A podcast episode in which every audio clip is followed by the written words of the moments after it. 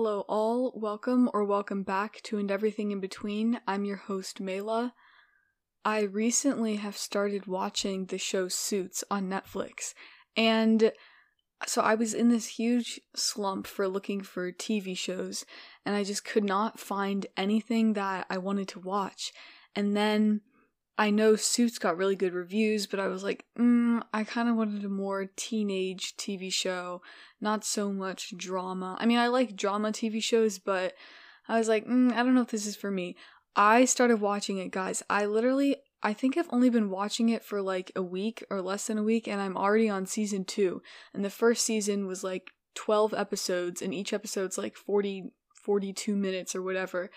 And I have just been flying through. I've been watching like three to four episodes per day, which I guess isn't that much because when you think of binge watching a show, you think of watching like an entire season in a day.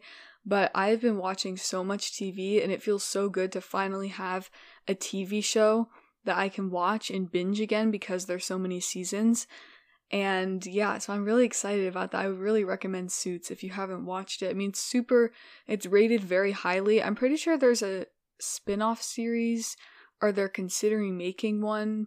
I'm not sure, but I hope there is a spin off series because it's so good. Although, I don't know how I feel about spin off series because I watched Breaking Bad and then I watched, I think, um, I think I watched El Camino, but then I didn't watch Better Call Saul. I don't know why, I just don't really want to watch it. I mean, I know it's supposed to be really good, but I don't know, the original series is just it's so good. Although I might watch Better Call Saul. I think Breaking Bad was like Breaking Bad was such a a pivotal era in my life because my whole family and I watched that show. It's like all I watched on TV for like weeks at a time. So I kind of need a break from that series, but I might come back to it with Better Call Saul.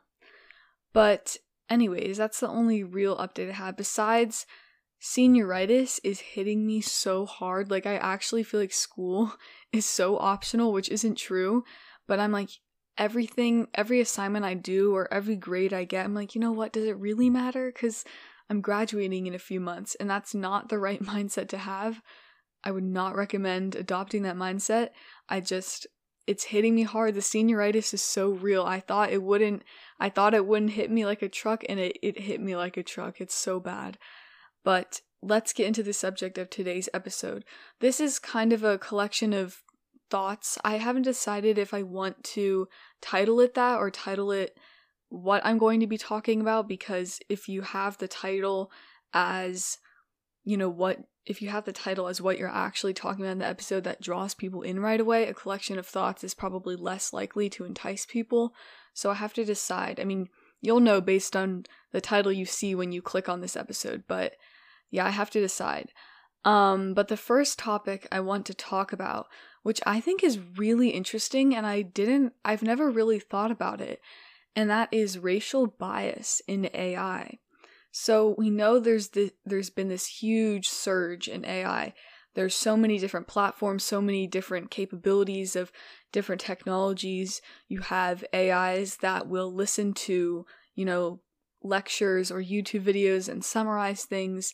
I actually tried it. This one video I watched, I needed to find key parts in the video that were talking about education. And I had already watched the video, I just didn't want to go back through and look for parts. So I was like, well, let's see if AI can do this. So I copied and pasted the YouTube link and I was like, tell me specific parts that relate to education and the summary of those parts. And it I don't know, it said, sorry, I don't have those capabilities. And I was like, no, I know you do because you've done it for me before. Like, I would, it did it successfully, and then I'd ask it to do it again, but be more specific, and then it'd say it wouldn't be able to do that.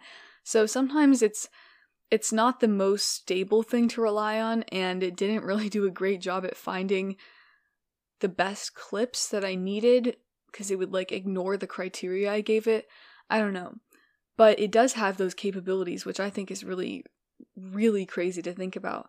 But I think a lot of times with these big tech corporations and just technology in general, we don't really think about the ethics of it because technology is so incorporated into our daily lives that we don't think about the actual process behind it and if it's ethical or not.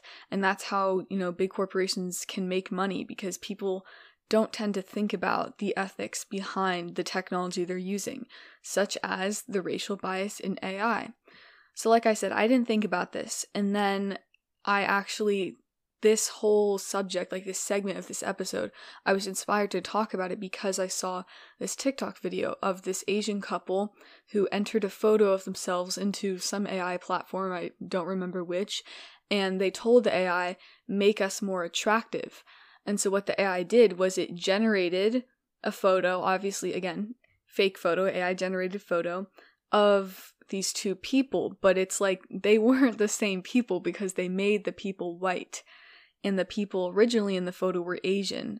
And someone in the comments said they even made the people in the background white too, because presumably there were Asian people in the background, or at least people with dark hair and then the people in the new AI generated photo had light colored hair. And the subjects of the photo, those two people who were originally Asian, were now white with Eurocentric features.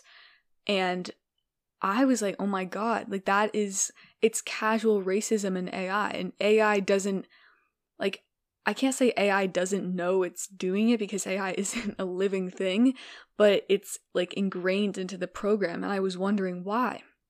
So I go to the comments and someone mentioned this scholar's name or this expert in this field of racial bias in AI and exploring the ethics behind AI. This woman's name is Timnit Gebru. And I did Google how to pronounce her name before this, and I watched this video with different clips of people pronouncing her name, and everyone pronounced her name differently. So I apologize if I have pronounced her name wrong. But basically, this woman researches the ethics behind AI. That's what her whole career is surrounding. She writes papers where she explores different parts of AI and different studies that have been done. She conducts studies and, you know, looks at different studies that have been done on how AI is internally racist and gives or at least racially biased advice so she basically writes papers on that, and she's an African American woman. And recently, well, not recently, but well, recently within like the last five years, she got fired from Google for refusing to redact a published paper that was basically talking about how AI is sometimes not ethical because of the racial biases. And she was talking about these racial biases in the paper. And basically, Google the statement they gave was that it was basically portraying AI in a negative light. So they fired Timnit, Timnit Gebru, but they say that she quit. But Timnit Gebru says that they fired her. So very interesting that Google is not willing to own up to the fact that they fired this person who they originally hired to work on their ethics team to make sure that the AI Google was producing was ethical. And when she did that, and her paper didn't necessarily support, outright support what Google has been doing with their AI, they fired her. So, a lot to say about Google's reputation for that. But now she has her own company called DAIR, which stands for Distributed Artificial Intelligence Research, Research Institute. And basically, the goal of their company is to just continue on with the research that Timnit Gebru has done with looking at the ethics behind AI. She has a very diverse team of people to make sure that there's, you know, representation and making sure that when they write papers, those papers can be used by big companies or whatever to maybe assess their own AI. That seems like the general goal of their company. And I really I really like it. I think there's not enough corporations that are looking at the ethics behind AI, and you have a lot of these big corporations leading, like Microsoft and Google, who are going to be able to cover things up. So even though her company's smaller, I think they're doing great work. And basically, the history of Timnit Gebru, she published a paper called Gender Shades. And this paper, Gender Shades, basically showed that Microsoft and IBM, their A- their AI programs were perfect or nearly perfect at identifying pictures of white men. However, if you gave them a picture of a black woman, they were not good at identifying that. And it was found out that when they were using the data to train this AI, the images used to train them were mostly of white men. So, if you're only training AI to recognize white men and you're not giving them a lot of people of color or a lot of women, you're basically only presenting them with one type of person, they're going to only be used to that one type of skill. They're not going to develop skills at identifying other people. So that's a very subtle example of racial bias in AI. And AI companies, their data that they're getting, it's from the internet. And the internet has a lot of racist and misogynistic information, just a lot of offensive information. So, if that's the information that's being fed into AI to train their programs, it's almost like how it happens in humans this internalized racism, internalized misogyny, internalized ageism, whatever. All of these different discriminatory beliefs. It's almost like in a human, if that's the environment you're raised in, that starts to permeate into your mind and you start to subconsciously believe that. So it's kind of weird that I'm comparing AI to a human right now, but in the sense that they're getting information from their outside environment that is, if we said that AI had like a mind, it's kind of warping their mind and perception. So that's going to warp the information that they put out. So if you enter, show me a stereotypical I've seen people put things like videos on TikTok. It'll be like, show me a stereotypical picture of a successful business person. And it's 99% of the time a white man. And it's like, well, how does AI have those racial and misogynistic biases?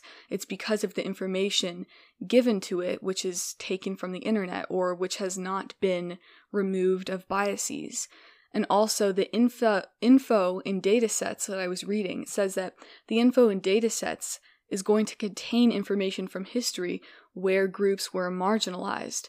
So AI is getting information from whatever newspapers or just historical events in which groups were marginalized or stereotypes were made about certain groups of people and it's becoming ingrained into AI to use that when it's giving opinions and when it's giving information. So it's really interesting. It's like you need data from the internet to train AI, but the data from the internet is not filtered. And what this article was saying that I was reading and what Timnit Gebru was saying is this information is biased. So if you have a biased input that you're feeding into the AIs, you're going to get a biased output when the AI is giving its opinion or whatever. So I was really intrigued by this, and that's basically what Timnit Gebru's research has been arguing this paper Gender Shades has shown, and I wanted to see more examples of when we see racial biases in AI. So I googled it and I found out there was a beauty AI contest, and it was the first time only AI has judged a beauty contest. And there were 60,000 applicants, 11 of which were black. However, there were no black winners out of 45. And you'd think, you know, okay, if 11% of the applicants were black, there should be whatever, 11% of the win- 45 winners or somewhere around that number. And there were no black winners. So, what is that to say about the racial biases of whatever AI was used to judge this? Whoever was feeding information into this beauty AI contest that determines who was the most beautiful was probably overly feeding them pictures of European people and ingraining European beauty standards into this AI instead of equally representing people. So, again, it all comes down to this issue of representation. People of color, especially black women, as Timnit Gebru's research has showed, they are not equally represented in the field of AI. And so it's like you have racism from the real world transferring into online, which is really unfortunate because AI is relatively new. I mean, we've had AI with like facial recognition, like Apple's facial recognition technologies AI, but it's been around for a while. But in terms of, you know, how long humans have been around, it's very, very new. So the fact that it's already been tainted with racism and misogyny and sexism, and big corporations are trying to cover that up by firing people like Timnit Gebru, who are trying to advocate for more equality in technology. I mean, it's really disappointing and it just shows the big corporations' values. They just do not value representation. I also was looking at something, and this Time article that I read mentioned it.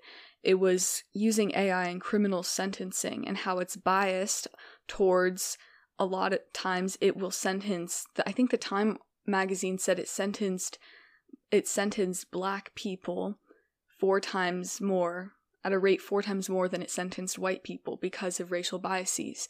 So I wanted to hear or read more about this, I guess. So I saw this interview on NPR with this expert named Safiya Noble, who is a gender studies and African American studies professor at UCLA, and she also is an expert in internet studies, is what NPR's website said.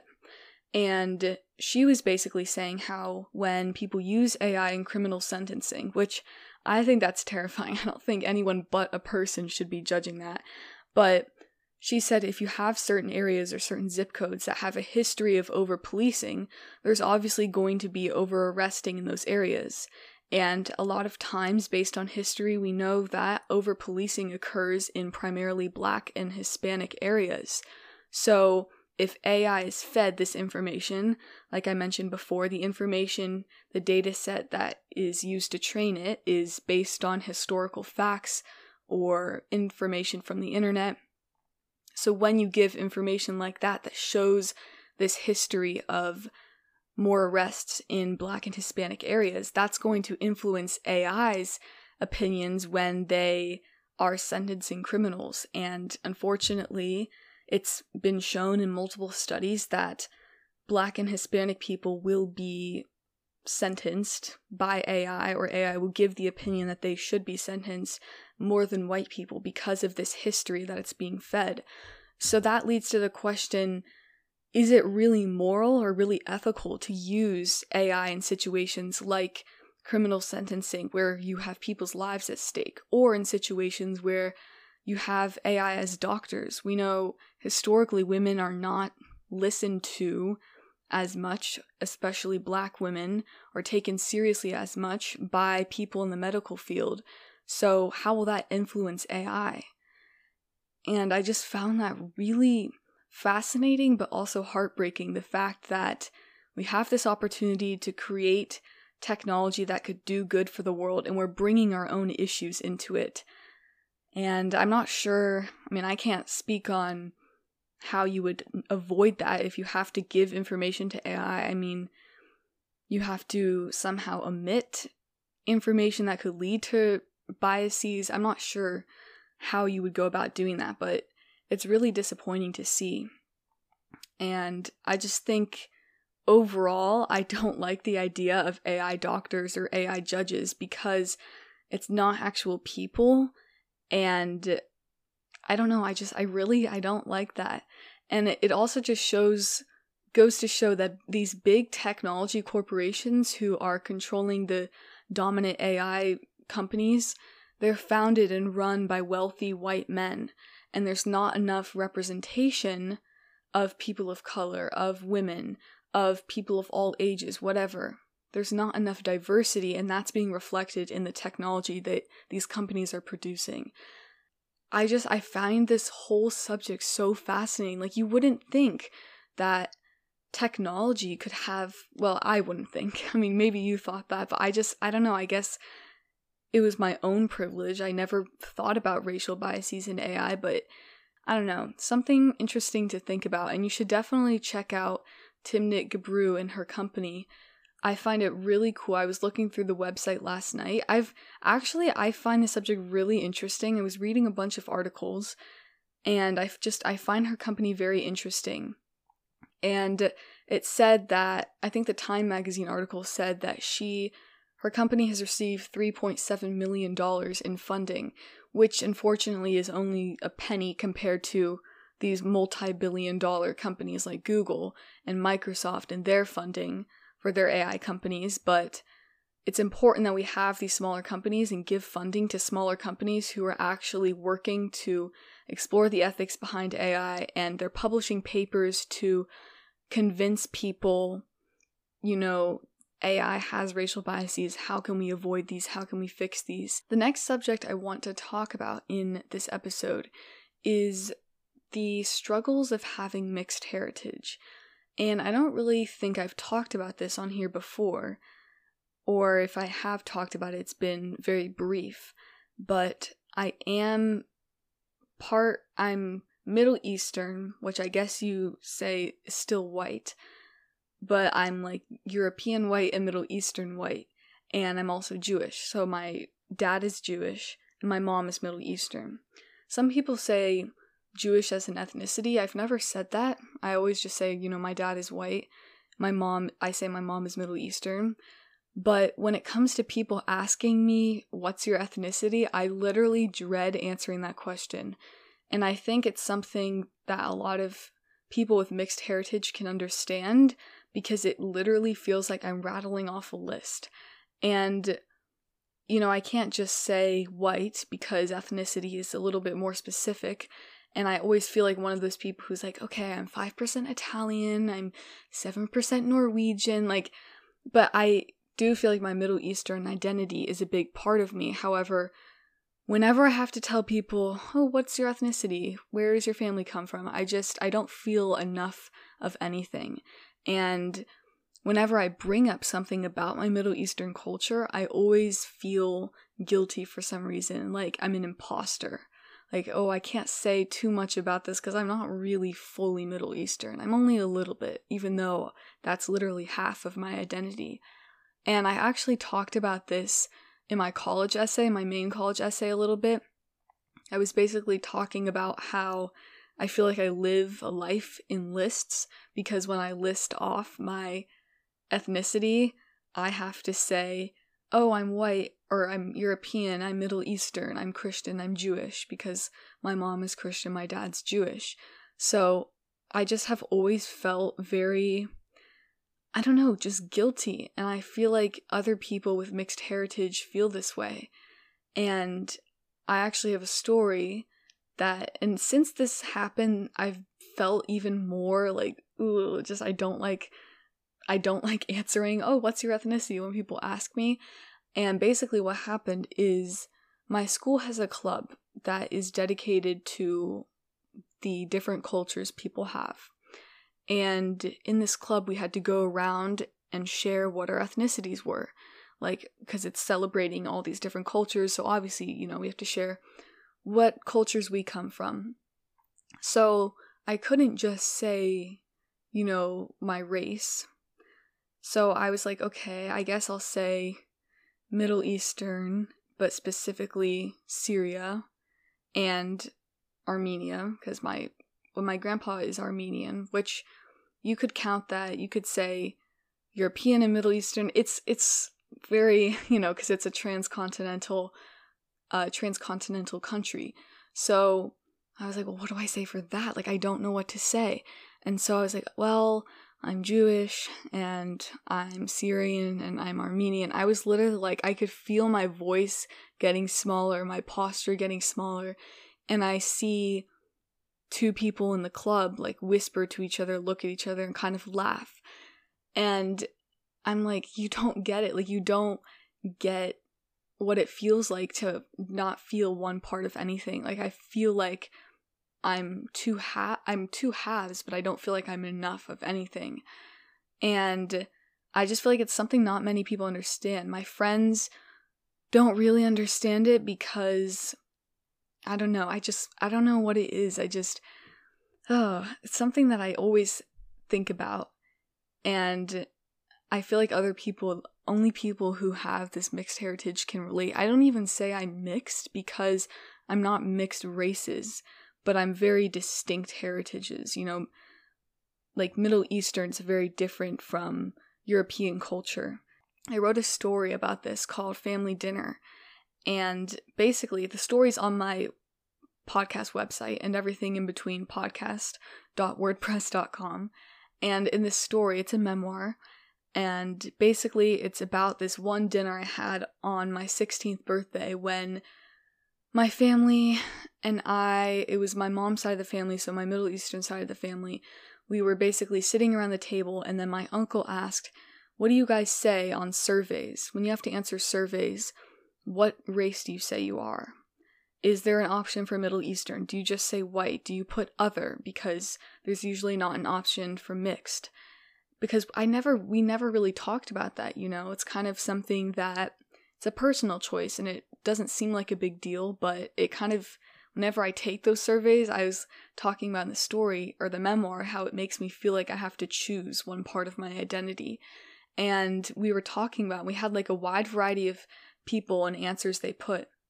You know, we had some people that said they put white, some people put other, some people like specify. A lot of people just put white, but I just, I don't know, I always feel like I, like when I answer those surveys, I don't know. I feel like it honestly depends. If they have an option for other, I usually just put other. And then sometimes I'll put white. It just depends, honestly. But I feel like the story and the memoir and the experience of talking with my family members at that dinner captured the confusion and the uncertainty in having mixed heritage and how you kind of feel like you have to choose one part of yourself sometimes.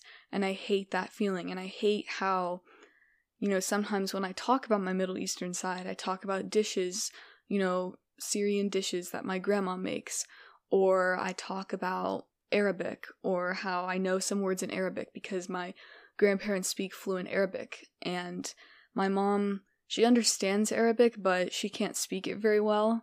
But my uncle, my mom's brother, is fluent in Arabic. So it's kind of, you know, it's kind of differs between them. And if I bring any of that up, I feel instantly judged because it's like, oh, I'm I'm sorry, like I'm not enough Middle Eastern to be talking about my Middle Eastern culture. And I think people need to eradicate that sense of shame or making people feel shameful. I guess it's not easy to stop feeling shameful. I don't know if it's just me who feels I don't know if shame is the right word. It's just it's like almost like embarrassment like oh I'm I'm not enough of one thing. This isn't really my culture. It's like imposter syndrome within your own culture and is the most difficult feeling to have and I hate feeling like that but I think people around me sometimes make me feel like that or I'll see someone exchange a look and I'll be like oh my god they're judging me but like this is who I am I don't know I don't really have a point to what I'm saying I guess it's just to make you feel like you're less alone if you have mixed heritage, to know that someone else feels the same way. And it's always something I wanted to talk about on here because I feel like I don't talk about I feel like I don't talk about myself as a person. Like I talk about my experiences, but not necessarily who I am. So, yeah, that was just a little bit about who I am. The next subject I want to talk about is the lack of third spaces in America, especially. I can't speak for other places, but especially where I live, I live in Ohio. And I live in like a fairly large city in Ohio. Not like a big city like Cincinnati or something, but a fairly large suburban city. And you'd think that if you live in a suburban place, or you live in a kind of city type atmosphere, there'd be a lot of independent businesses or these things called third spaces, but there's really not, and I want to talk about that. When I say third spaces, I mean places besides school or work where you can socialize with other people. So, an example of a third space would be like a coffee shop, or a library, or a community garden, someplace where you can gather that's not, you know, school, work. And where I live, we don't really have many of those places. We have a ton of restaurants, and I'm not counting restaurants as third spaces because you can't just go there and hang out. You know, you're paying a lot of money. Your primary purpose is to eat. So I wouldn't really count a restaurant as a third space because we have a lot of restaurants and a lot of them are chains or they're owned by someone who owns a lot of other restaurants. So the goal of having a restaurant is to serve food. It's not necessarily to create a space for people to hang out. When I say third space, I mean you can socialize with other people for long amounts of time. At a restaurant, you know, you eat your meal and then you go. So I, I don't know. I guess it's an opinion thing if you'd count that as a third space. I personally don't. When I think of third spaces, I think of places like bookstores, especially bookstores, independent bookstores, because you can sit and hang out with friends and you don't have to be bothered and it's a place where you can come together and just chill. You don't usually you can just hang out there. There's a lot of chairs you can sit on meant to talk and read and be in someone else's company. So, that's what I consider a third space. And where I live, we have a new cafe that just opened up. And this cafe, it's an independent cafe, kind of. It has a few other locations, but it's not like Starbucks or something that's a big franchise. Or not franchise, uh, conglomerate. Or not conglomerate, I don't know what the right word, maybe franchise. Yeah, franchise. But this cafe is always packed. Whenever I go in there, it is always so crowded. All the tables are always taken. There's always people sitting there. And you know what I notice? I go in and half the people have finished their food, but they're just sitting and talking because we don't have these places in my community that you can gather these independent stores. Think third spaces, a lot of them are independent locations that are meant to bring people together and create a sense of community. And I was talking about this with the people in my English class because I'm going to relate it to some film that we watched in my English class in a few minutes. So we were talking about this in relation to the film we watched, and someone said, Oh, well, that's why the library is so crowded. I was like, That's so true. My local library, it's like there's so many kids my age there, teenagers, college students, and people are, you know, doing work and hanging out with their friends because the purpose of being at the library isn't to buy something and go, like being at a restaurant. It's to be with people, it's to spend time together. Yes, you're studying, but you're maybe studying with friends, or you're browsing the bookshelves with your friends. You're surrounded by other people. And that's why our library is so insanely crowded. And I was like, that is so true. And the location of our library is in, it's by the cafe, and it's in a place where it's pri- pri- it's in a place where it's predominantly restaurants. It's comprised of restaurants. I mean, there's pretty much like five restaurants, maybe even yeah, like 5 to 7 restaurants for every store there. So, when you have a place that allows people to just get together, it becomes really crowded. And I think that's a sign that there is a lack of third spaces. And there's so many restaurants being opened but like I said, I don't really count that as a third space. There's not enough independent stores that allow for people to just come together. And I think that's because of capitalism and franchises. I was talking with my dad about this too, and I was like, I really wish we had an independent bookstore where we lived. I mean, obviously, there's a lot of third spaces in big cities, like in Columbus. I don't live in Columbus, but in Columbus, there's going to be a lot of third spaces because cities have a lot of smaller businesses or family run businesses. But suburbs, you know, there's less there's less businesses in that area, so you have to be and there's less people, so you have to really be a successful business to have a business in the suburbs. You have to be successful to have your business in the suburbs. So I think my dad said there's no independent bookstores where we live because of these gigantic companies like, you know, Barnes and Noble or like Amazon who take all the profits, who are able to sell their products for much cheaper than an independent place would be able to sell them. And also an independent bookstore, yes, it's a third space, but in the suburbs, we probably can't have it because there's not enough people that are going to be flowing in and out of that space, which is why you see a lot of these independent places in cities, like I said. And I find it really sad because I know I would love an independent bookstore. Like, I can just imagine having a comfy couch, a bunch of comfy chairs, little, you know, open mics for authors to come share their works. And there's just not those places. I was looking for open mics near me where I live, actually, because I wanted to go, you know, read some of my writing out loud. And there's really nothing. Genuinely, I looked for like 20 minutes. I could I found one place and that was like 20 minutes away from me, but they only do it once a month. And I already missed it for January. So, I just we need places that bring people together. And I think also it's because the US specifically is a very individualistic country. It's like do your own thing, get successful on your own, and human connection is not as valued. That's not really a core value in US culture. So I think maybe that could be a reason why. But like I said, I was watching this film, Living on $1. It's actually a documentary with my English class. And basically, the premise of this documentary was that these college students went to Guatemala and their goal was to see if they could survive on it's called living on $1. So basically surviving on $1 a day. However, because a lot of the a lot of people living in this area they went to in Guatemala was a very impoverished area.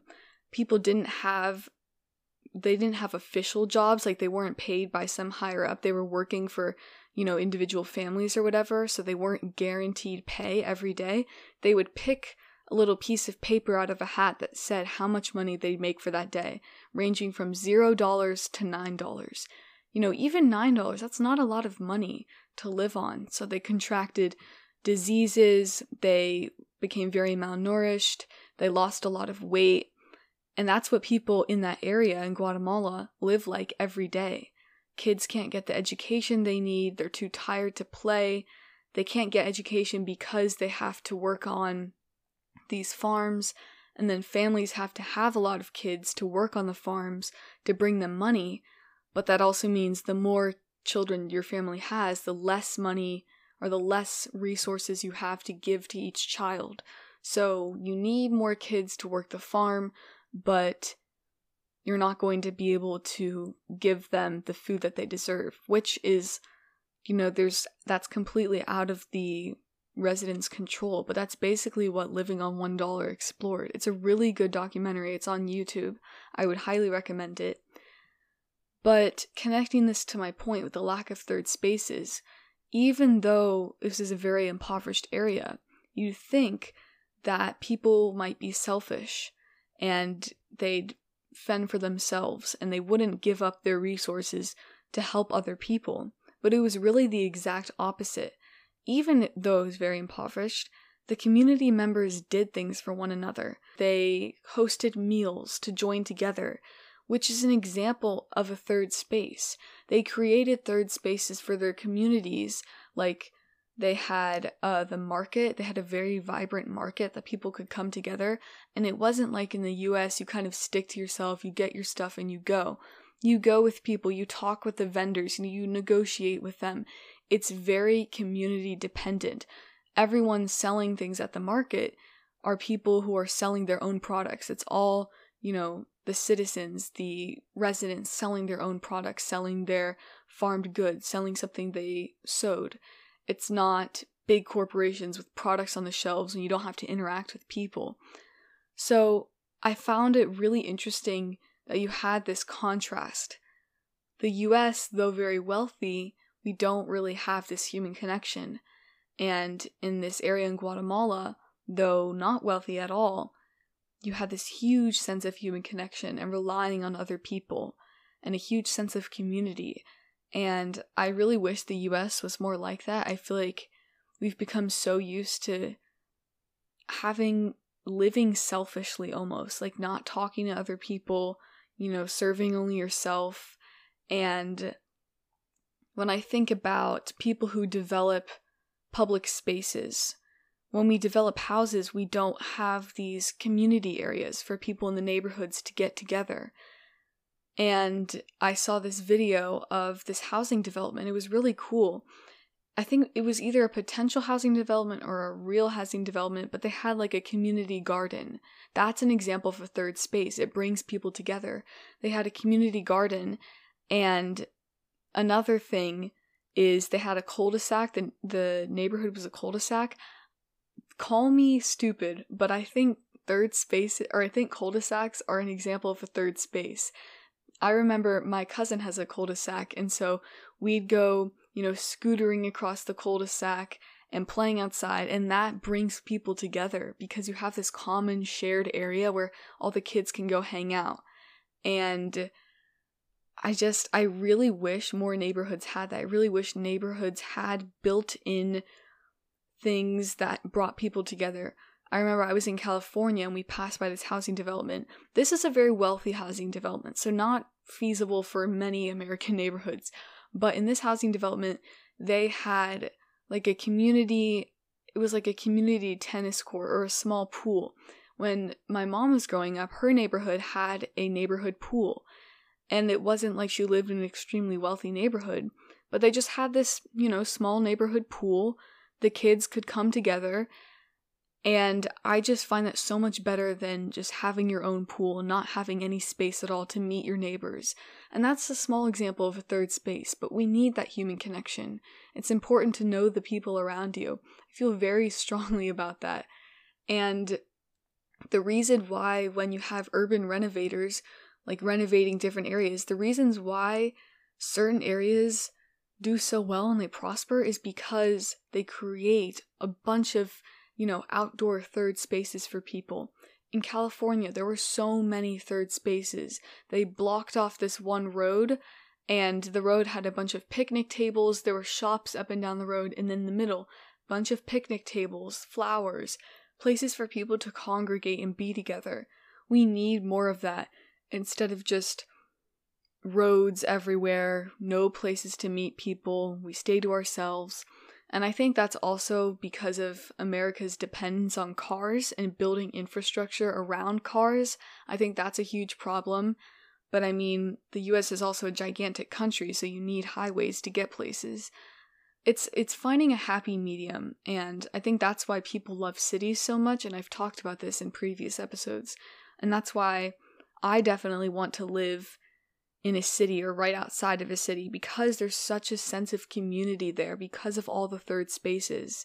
And a lot of times, cities they build around people instead of building around cars, and that's what draws people in. And you have a ton of third spaces.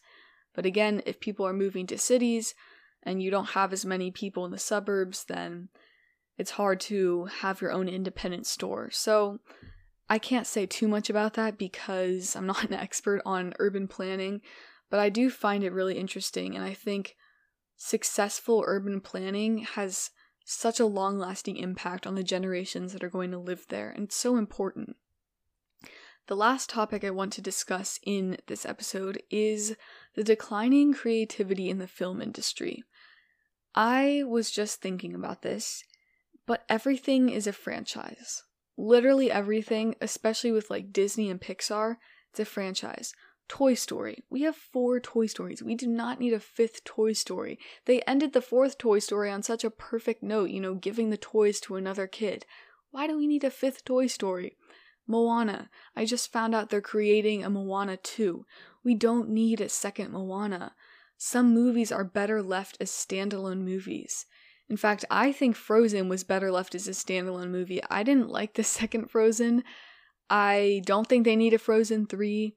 They should have just left it at just Frozen. And the whole thing that Disney does, turning the Disney movies, like the original animated Disney movies, into live action films, I think. I, I don't know. I think the only film I would like to see live action is Tangled. I think Tangled would be awesome live action. I don't really want to see Princess and the Frog live action because I think the animation of Princess and the Frog was so, so beautiful. No live action film can ever compare to the original animated film, and I think it would take away from the animated film's beauty. I don't know. I don't need it. I don't think we needed a live action Cinderella. I don't think we need a live action Snow White. I think we should leave the old Disney movies as old Disney movies. The only one I really want is Tangled, but I miss when Disney spent their money on making original creative movies. I mean, Moana was a hit for a reason because it's new, because it's creative. It's a modern princess story. Same with Frozen. Like, that's where Disney excels at. And I really, I don't think they need to be creating every movie they've ever made into a franchise with their, its own film series. Inside Out, I will say, I'm super excited for Inside Out 2. I think that's going to be really cool because it's going to be such a different type of plot since she'll be a teenager now. So I am excited for Inside Out 2. Despicable Me, I have to say, do we need four Despicable Me's? Probably not, but it brings the company so much money, which obviously is the main reason all of these franchises exist. And I think the franchises, I mean, the continuation of all of these movies into making them into gigantic franchises, it's all about the money and it's easy and it's safe.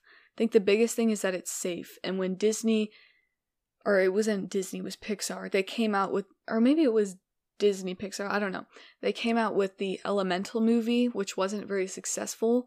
Part of the reason it wasn't successful was because we live in this time of franchises, also because the release date was around way more popular movies.